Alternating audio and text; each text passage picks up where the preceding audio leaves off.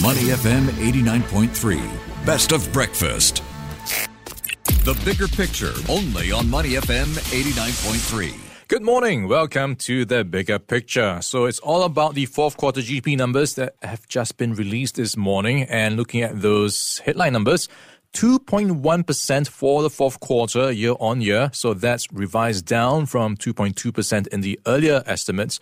And if you look at what we have um, for the Third quarter, that was 4%. So it is a moderation, and this is pretty much what I've been looking out for a slowdown in growth for the Singapore economy. So, what's in store for the rest of the year? Uh, the MTI is keeping its 2023 growth forecast range at 0.5 to 2.5%, noting that uncertainties in the global economy remain. Let's unpack it with Barnabas Gan. He is the senior economist at RHB Bank. Morning, Barnabas. Happy Monday. Yeah, it's morning, been quite a busy morning with a lot to chew on for the headline numbers for the fourth quarter at 2.1%. Let's uh, break it down for us, Barnabas. How bad is this when you talk about a slowdown in the fourth quarter from the third quarter? So basically, if we see the numbers, uh, we actually saw that uh, Singapore GDP expanded by 2.1%. That's slightly lower versus the official flash estimates of 2.2. But I think that overall, despite the decline, uh, we can see that services industries has recovered quite remarkably. You know, and uh, this is really given the gradual reopening of borders. The construction sector has also risen by over 10%. You know, so this is also led by the activity in the sector that has clearly increased given the current post-pandemic, you know, stuff that's being observed in Singapore. Uh, I, but I think that the concern really perhaps remains centered on the manufacturing sector. We did see its first contraction uh, since the second quarter of 2020, uh, led by softness in electronics, chemicals, biomedical, and general manufacturing. You know, and of course, uh, the worry is being dominated by the weakness in export demand, especially in the fourth quarter last year. You know, and this has really been seen in uh, Singapore's NODX numbers, non-oil domestic exports, uh, towards the end of last year. You know, and this has given headwinds to Singapore's manufacturing activities, given the export-oriented status that Singapore has you know, right now. Yeah, Barnabas, let's talk about momentum. So you talk about the manufacturing sector. So we are seeing it 2.6% down, so shrinking, a reversal from the 1.1% growth in the previous quarter. So what sort of momentum can we expect in the coming months? I think overall, if we think about the prognosis for the next six to 12 months, I think uh, what is encouraging really is that at since the start of 2023, we have noticed that global trade outlook has been improving. You know, this is thanks to uh, China's relaxation of its pandemic restrictions. You know, and beyond this, uh, we are also observing that indicators are suggesting that supply chain challenges are also easing. You know, and that has actually led to softer commodity prices and inflationary pressures. But the thing is that I think the Singapore's economy will likely slow into the first half of this year, at least you know the first half of this year, the next six months. And this is really given the economic challenges that has been seen, you know, in the US and Europe. I think key issues are really the higher interest rates and the elevated core inflation that may still be persistent in these economies, you know, and uh, I think, but what is important uh, and really uh, encouraging to the listeners really is that we do think that the growth momentum in Singapore will likely pick up in the second half of this year. Uh, and this is led by two key factors that may really start by July into the second half. And this is first and foremost the our view for the terminal US Fed funds rates, which is the benchmark rate of the US, you know, and this will likely be seen in the first quarter at around five to five and a quarter percent, five to five point two five percent.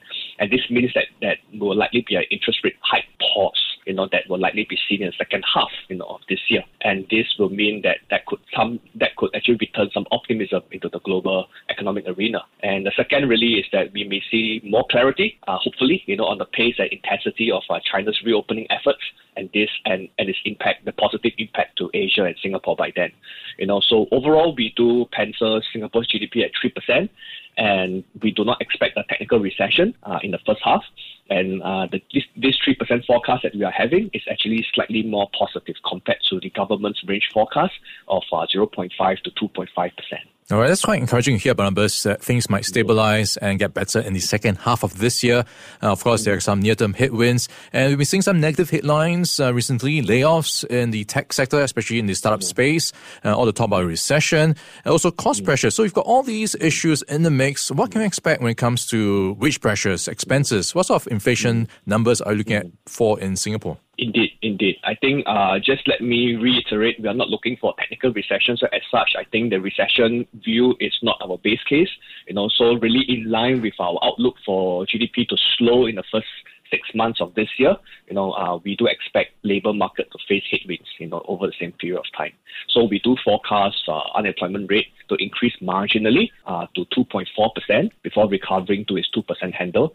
The slight increase in unemployment rate, uh, more importantly, it's still very low compared to what we've seen during the pandemic period. And uh, I think the issue really is that labor demand in the electronics, chemicals, uh, and really the external facing front uh, will actually likely remain lackluster in the first half. And uh, but the thing is that uh, the, the, the the the light at the end of the tunnel really is from the services sector because uh, we do expect a sustained recovery momentum to be expected for the services sector, especially as uh, Asia's border restrictions ease further. And this would mean that there could be higher labor demand in the hospitality, retail sales, and food and beverage sectors. So I think overall, uh, we are really looking, you know, for the fact that uh, retrenchment has uh, increased, mm. you know, in the second half of last year. But we are also seeing a record number of total unemployment, you know, in the, for the whole of last year, and that means that labor demand still remains quite resilient at this point. Yeah. So if you look at what's been playing out when it comes to uh, the Sing dollar strength in the backdrop of rising interest rates and in the inflation outlook, we've seen the MAS tightening uh, for at least five times in the past 12 months. What can we expect for the Sing dollar strength when we look at this uh, current environment? Yeah, so inflation really, if we just talk about it very quickly, you know, inflation will actually start to ease further, you know, and this really means that uh, the central bank will actually digest this information and and and and really dictate on how uh, monetary policy may move, you know, in the coming year. So if we look at the dollar strength, I think we have to discuss rates first, you know, very quickly. The March, uh, really towards the March FOMC meeting, I think the balance of risk is skewed towards a 25 basis point hike.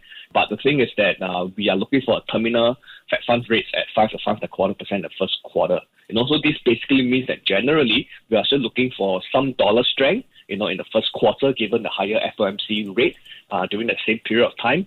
But the expectations for a rate hike pause towards the towards the end of this year, you know, from the second quarter to fourth quarter may mean, you know, that some weakness in the dollar and vice versa, you know, strength into Asian currencies, including the Sing dollar, might be seen, you know, during that period. Going to the MAS, I think that uh, the whole issue regarding core inflation is not over yet. It's still very elevated at this point, above the symbolic two percent handle, and this basically gives us, uh, you know, the view that the MAS will still increase or tighten monetary policy in April, you know, via a very slight appreciation in the gradient, and this would be seen likely as another move to to combat inflationary pressures uh, for the year ahead. Okay, so possibly we could see um, some new ideas when it comes to monetary policy in the next meeting. And if you look at the budget expectations for tomorrow, uh, you've got your report staying relevant is the main focus. Are we expecting any Valentine's Day presents tomorrow, Barnabas?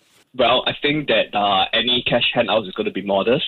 really, uh, I think the entire idea uh, and, and, and, and focus for the for this coming budget tomorrow will really be on fiscal consolidation and staying focused. So, meaning, meaning so, I think that uh, the, the, the focus will really be helping Singapore to stay relevant and viable into tomorrow's world. You know, uh, but of course, uh, the budget will still likely have policies that will try to, you know, handle and address uh, the rising cost issues as well as support for businesses, you know, in the coming year. Okay, so we'll see um, how much of a goodie bag we'll get tomorrow when budget is announced. Thanks for your time today, Barnabas. We've been chatting Barnabas Gan. He is the senior economist for RHB Bank. Barnabas, thank you again for your time this morning. Thank you very much, guys. Before acting on the information on Money FM, please consider if it's suitable for your own investment objectives, financial situation, and risk tolerance.